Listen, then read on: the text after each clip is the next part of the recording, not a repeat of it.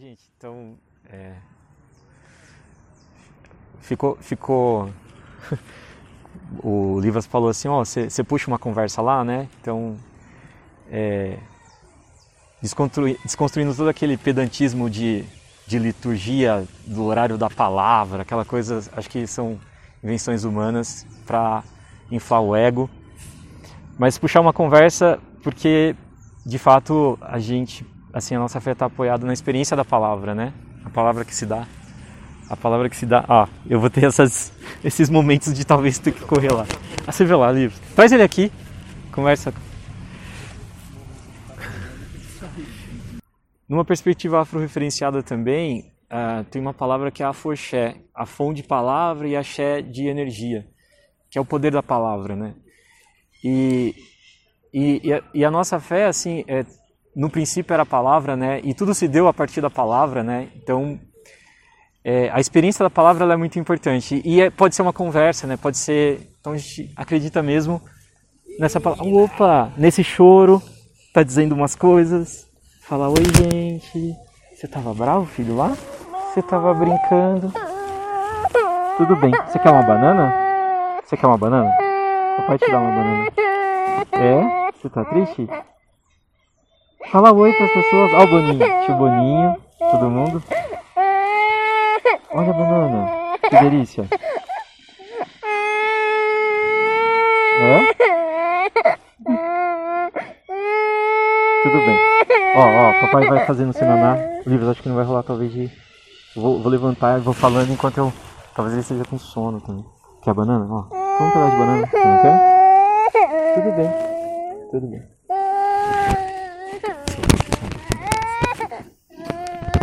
Ah, põe no bolso?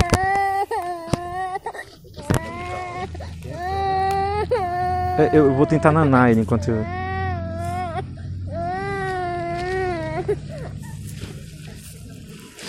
E aí fazer o rolê assim orgânico é é isso, mas é, é pra mim. Vamos ali brincar.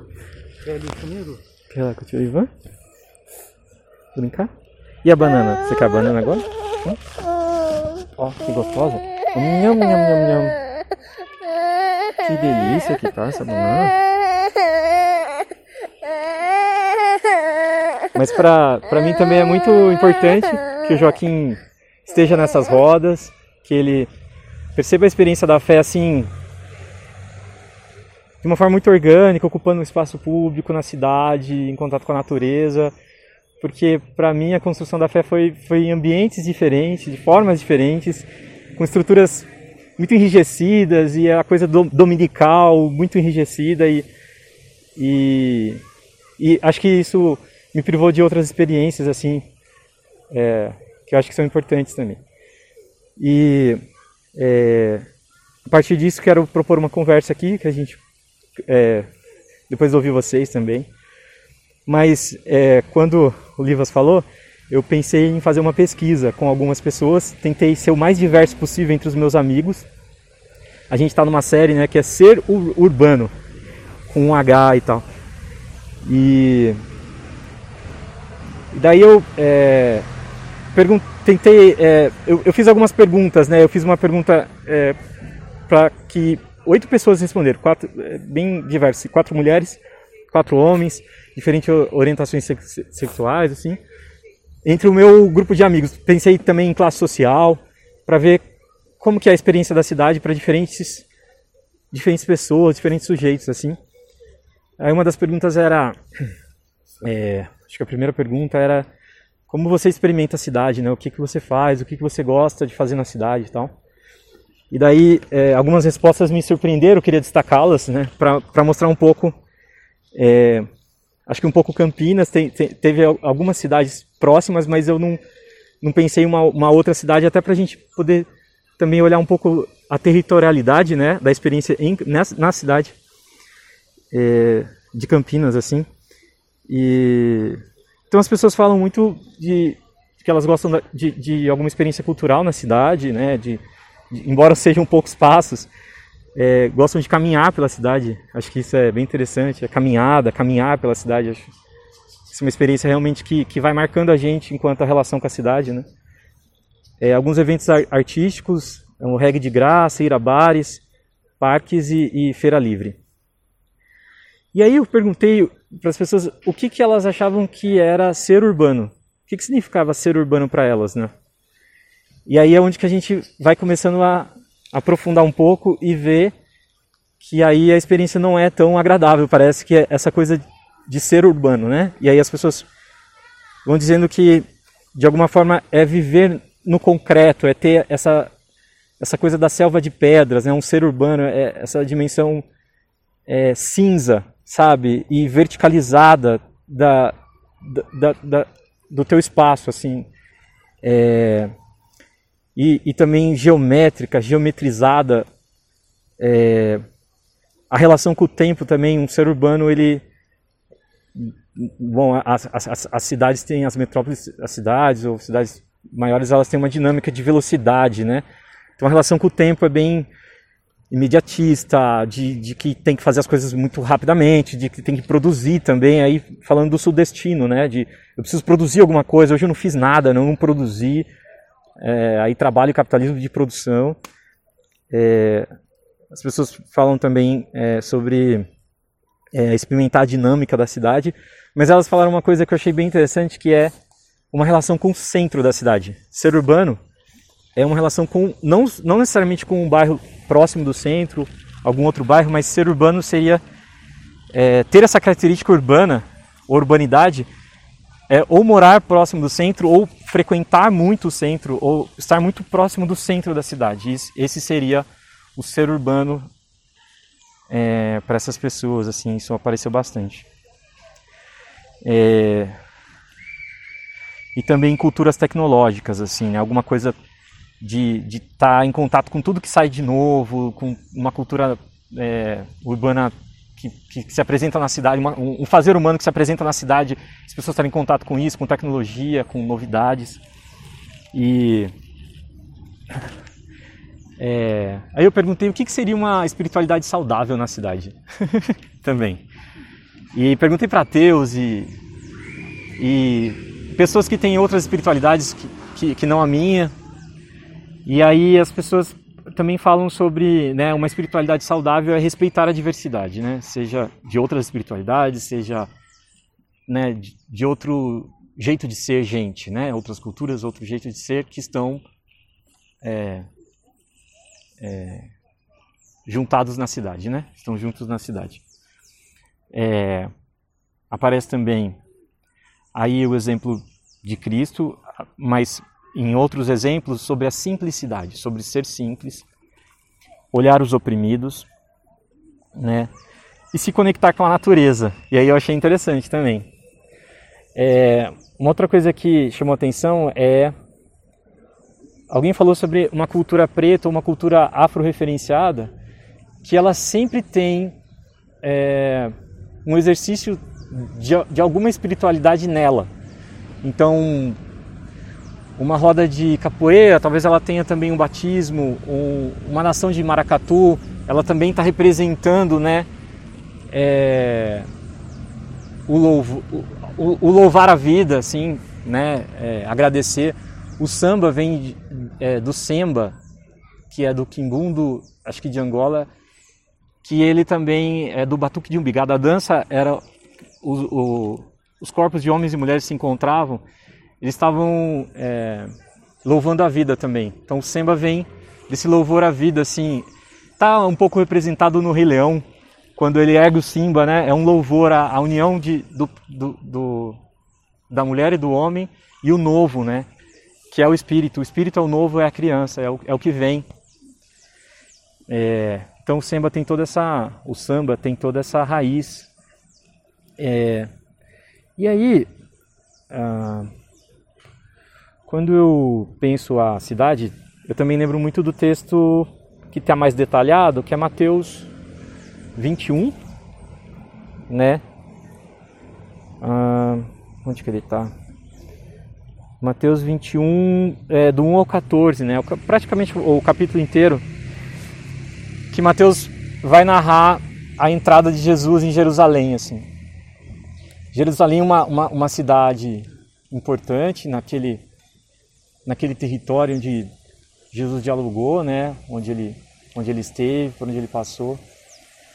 E, e é, é interessante, que me chamou bastante atenção, quando eu penso a cidade e eu penso a minha espiritualidade e a narrativa da minha espiritualidade, eu lembro muito de Jerusalém, que é a cidade, a cidade sagrada. E, e esse momento de Jesus entrando é, em Jerusalém, eu, eu acho que é também tem uma dimensão da humanidade, da personalidade de Jesus, que é o momento em que uma cidade muito importante reconhece o que ele está fazendo, reconhece o trabalho dele.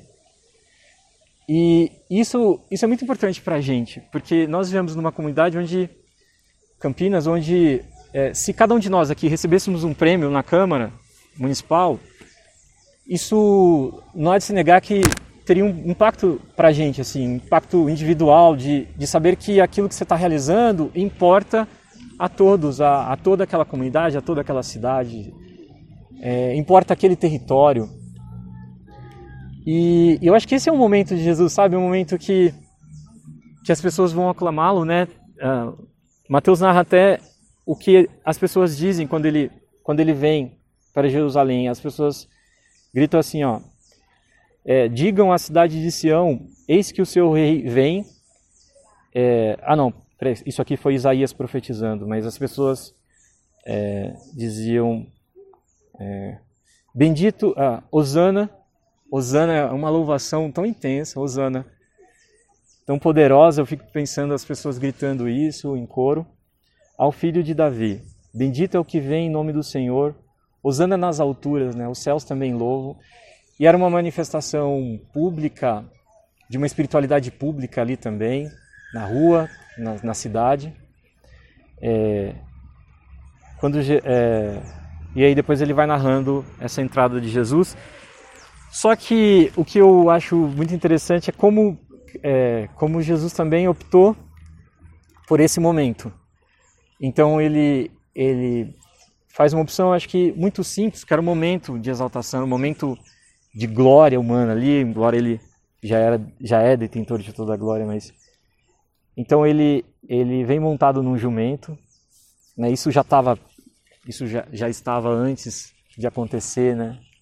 Isso já já tinha acontecido antes de, de se materializar ali, porque era inerente de sua simplicidade. É, e, e as pessoas pegam ramos então é, é uma louvação, é um momento muito importante, mas ele acontece de uma forma muito singela, muito faceira, muito simples.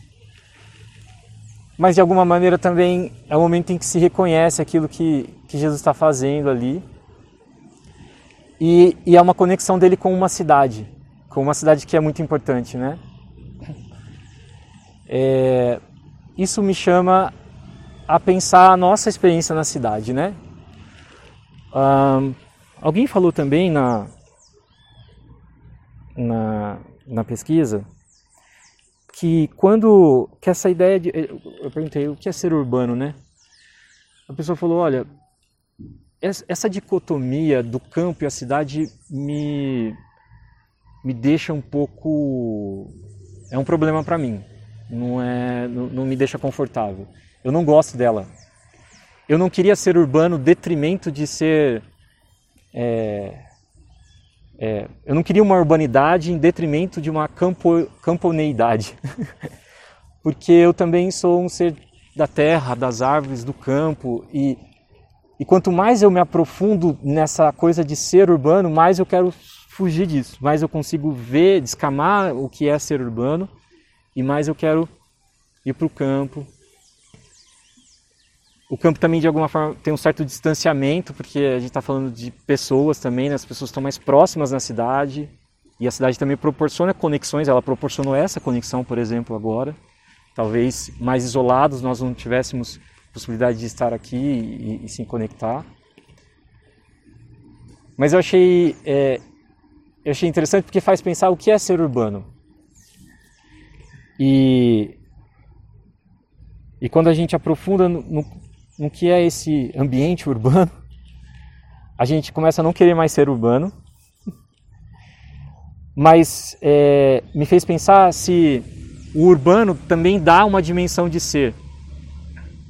Porque uma coisa que me chamou muita atenção na pesquisa, Porque eu falei assim, né? Agora de forma prática você responda, né? Pena que a cidade, que bom que a cidade, e se a cidade? Três coisas. Pena que a cidade, o que você não gosta, né? O que você não quer, o que para você é um aborrecimento. Que bom que a cidade, o que é bom na cidade para você. E se a cidade sugira algo, né? Uma sugestão para a cidade. Uma coisa que me chamou bastante a atenção é alguém respondeu assim, ó: Pena que a cidade não existe para todos. E aí eu lembro muito do que o Caio estava falando no primeiro encontro lá em Barão. É,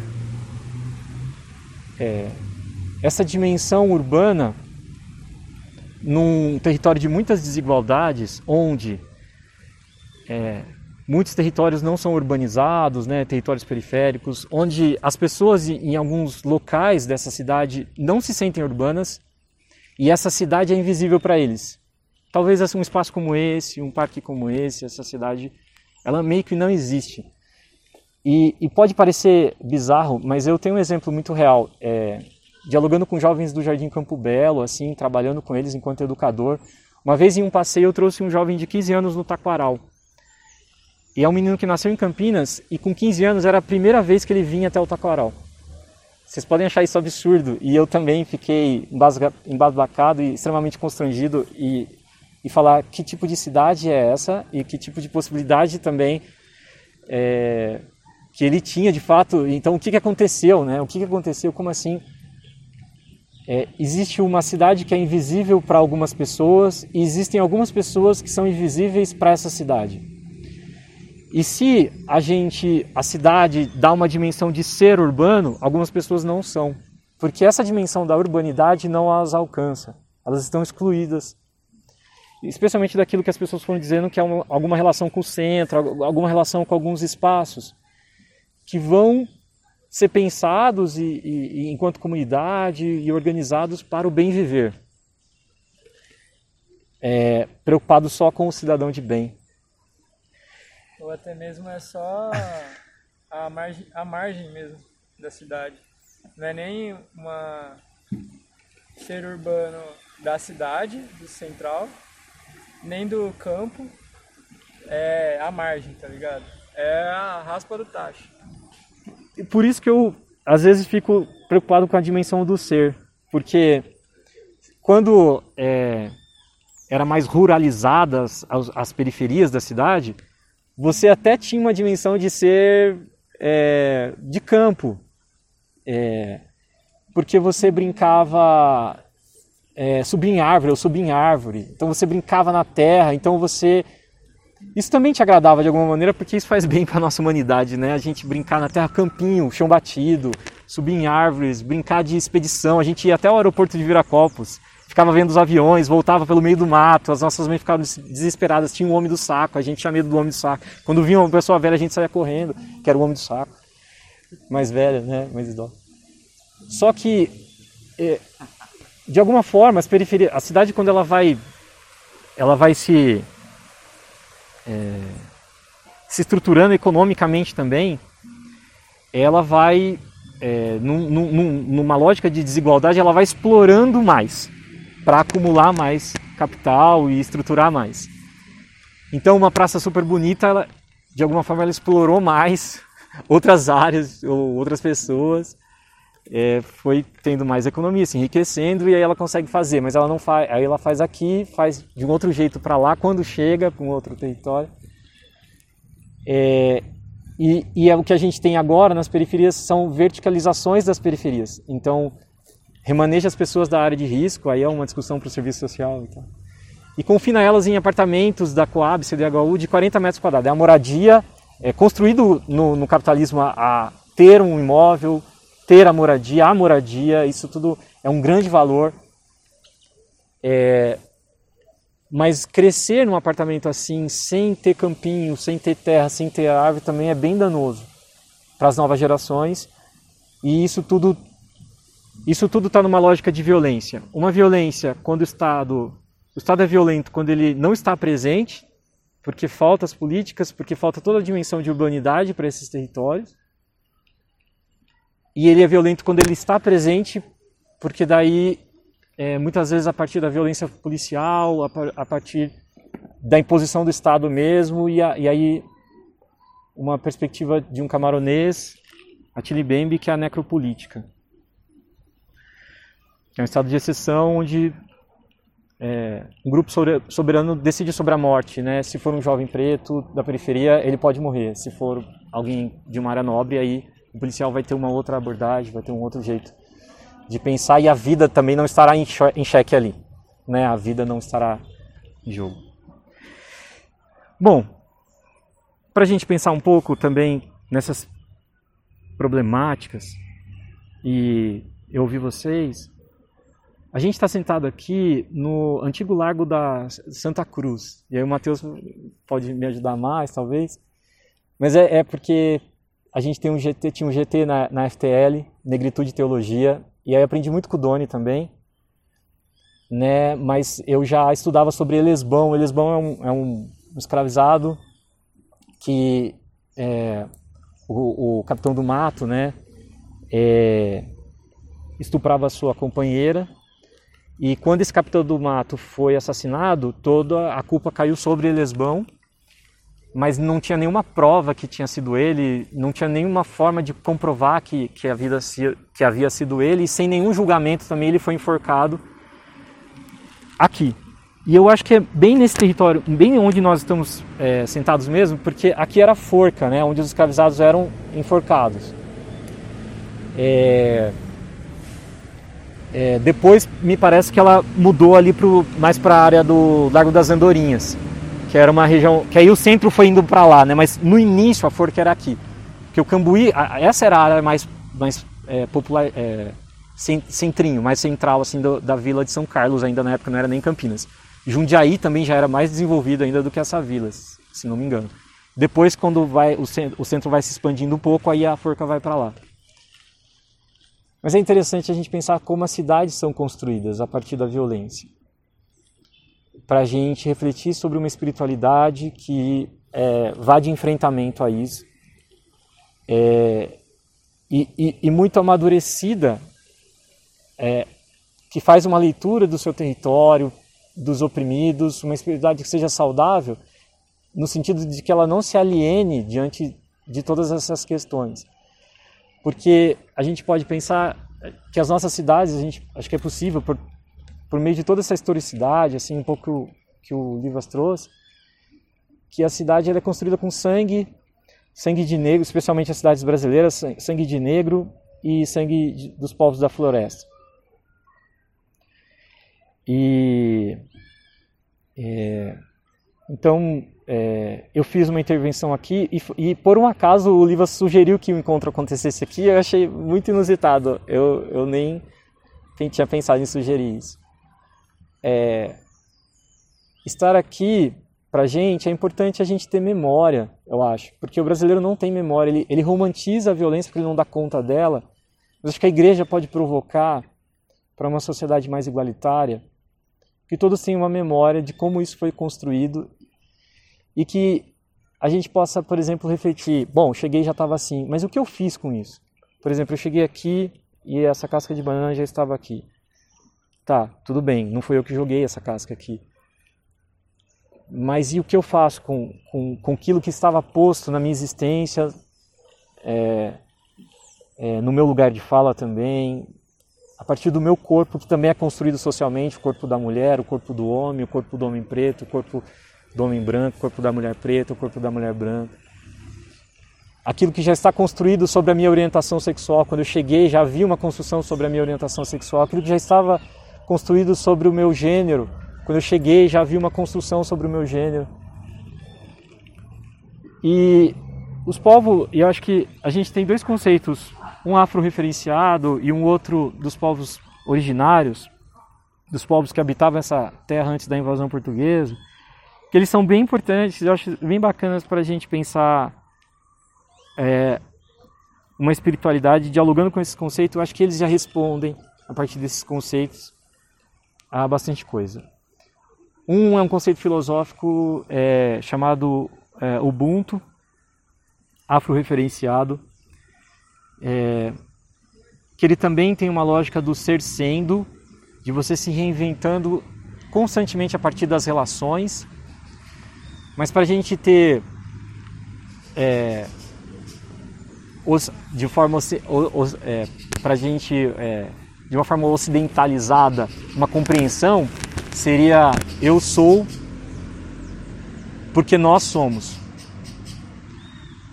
Então nós somos assim porque a cidade é assim. E eu gostei muito do vídeo que o e da problemática que o Caio foi trazendo para o grupo e que o Caio Fábio é, é, comentou, né, do Tá Pedro do Pedro Cardoso. É você? Tô chamando de Caio. Ah, é, perdão, é o Lucas. Não, mas o Caio Mas o Caio trouxe a trouxe. problemática e você compartilhou o vídeo de um outro Caio, que é o Caio Fábio. É, que super confuso, né, gente? É, eu sempre confundo o Veiga com o Caio. O Caio, tá? É muito Caio. E aí, confuso porque eu tô falando também do Caio Fábio, tá, gente? O Caio Fábio comentou e ele fala que para qualquer movimento de uma espiritualidade saudável, eu preciso me encontrar pecador, eu preciso me encontrar também a partir dos meus privilégios, eu preciso me encontrar nessa cidade a partir da experiência de ter nascido Campinas, né? Eu com a pele mais, menos retinta sei que por, por mais que eu cresci na periferia, eu não posso ocupar o lugar de fala de um menino mais retinto, mais preto do que eu, porque eu perdi muitos amigos e eu tenho muita certeza de que a cor da pele deles é, impactou bastante nisso. E a condição da família deles, também por conta da pele, também impactou bastante nisso. É, e se a gente se encontrar aí, pecador, sem condições, diante de tudo isso aqui que a gente colocou, é, eu acho que a gente pode começar a começar de nós uma transformação que possa é, que a gente possa ser porque todos são, né? Eu sou porque nós somos, mas com um convite a esse nós para a transformação. É, e o quanto a igreja de fato é, consegue convidar as pessoas a partir da minha experiência, do meu corpo, da minha ancestralidade étnica, a uma luta antirracista, por exemplo, pensando o racismo estrutural brasileiro. O quanto a igreja consegue conv- é, convidar, chamar, fazer um chamamento para uma luta anti o machismo estrutural em relação às mulheres, à desigualdade de gênero, para que nós possamos ser mulheres em sua plenitude, nós, nós, né, que as mulheres possam ser mulheres em sua plenitude, porque a sociedade quer dizer o que elas podem ou não ser e, e, e, e, como elas têm que ser. E há uma construção do ser mulher, e há uma construção do ser homem. E a gente chega isso tudo está posto, enrijecido. É, e como que a igreja reformada pode reformar, como que uma igreja progressista pode buscar a transformação a partir dessa perspectiva do Ubuntu, de conexões, de se abrir também para essa cidade, de, de ter também uma atuação política, porque a gente está falando de uma polis e eu ocupo, o meu corpo já é, né, um, o meu corpo ele tem uma construção social, então ele já é um corpo político, ele está aqui. Então o meu corpo preto, no lugar onde havia a, a forca, mas não tem mais a forca para a gente lembrar, olhar, opa, pera aqui, aqui ficava uma forca. Por que, que ficava uma forca? Para mostrar para o Joaquim. Tinha uma forca aqui, filho, porque matavam-se escravizados negros de uma diáspora africana. Então, na verdade, a gente quer, quem ganhou conta essa história, né? A gente quer dizer que, que isso tudo não aconteceu, né? A gente não tem sangue, olha, tá todo mundo bem aqui, mas quantas pessoas negras estão aqui? E quantas pessoas negras vão passar por aqui, mas em situação de rua, numa situação é, bem desumana e desumanizada pela própria cidade. E onde essa cidade não dá uma dimensão do ser urbano para. não tem condições de dar uma dimensão do ser urbano para essas pessoas. Uma outra filosofia que é muito importante e que aí as pessoas foram falando que é Tecoporã. É uma filosofia ameríndia é, que os povos da floresta trazem, que é a perspectiva do bem viver e não só do bem-estar, como inclusive está na ONU e nas ODS, né, nos Objetivos Sustentáveis do Milênio, que são pactos para o mundo. Acho que o capitalismo fala desse bem-estar, fala que a gente tem que estar bem e desculpa o palavrão, mas vocês pensaram nele. Não importa é, não importa como. É, vai se repensando isso a partir da sustentabilidade, mas acho que os povos da floresta já tinham uma resposta que é o bem viver, que é eu viver mais é, muito conectado com a natureza, muito preocupado com o meu bioma, com a minha terra, com a minha mata atlântica que a gente praticamente né, dizimou. O pau-brasil, que é o nome do nosso país, na verdade, é, poderia ser uma honraria, uma árvore, mas a gente não, não, entende isso, porque a lógica é, na verdade, da exploração. Então, é igual a Costa do Marfim. É, na lógica colonialista, imperialista, é onde eu vou buscar o chifre do elefante para fazer a tecla do piano. O pau-brasil é onde eu vou buscar aquela madeira vermelha. É, é só o nome do que eu quero extrair daquele território. Eu dou um nome para o território, é onde eu vou pegar, o que eu quero pegar, não importa como, matando índio, é, detonando com toda a Mata Atlântica. É, e aí é, um colonialismo e uma colonialidade que ainda está presente em nós, né? Um, uma lógica de hoje quem está no centro é, explorar quem está é, em, outras, em outros territórios. É, o bem viver acho que pode. Eu estou só dando introduções para vocês depois poderem pesquisar um pouco mais sobre esses conceitos e incluírem na, no exercício da espiritualidade de cada um, que eu acho que pode ser, pode não ser saídas, mas pode oferecer caminhos e o Espírito Santo pode ir tocando o coração de vocês para para para uma espiritualidade saudável possível na cidade, é, para diminuir esse ser urbano tão prejudicado tão, que, que para mim gera tão, tantos prejuízos, esse ser urbano, essa urbanidade, para tornar visível uma cidade sujeitos invisíveis e para que nós possamos tornar a cidade visível para sujeitos onde a cidade é invisível. Acho que é isso. Queria ouvir vocês. Vou pegar um pouquinho Joaquim que ele está chorando ali.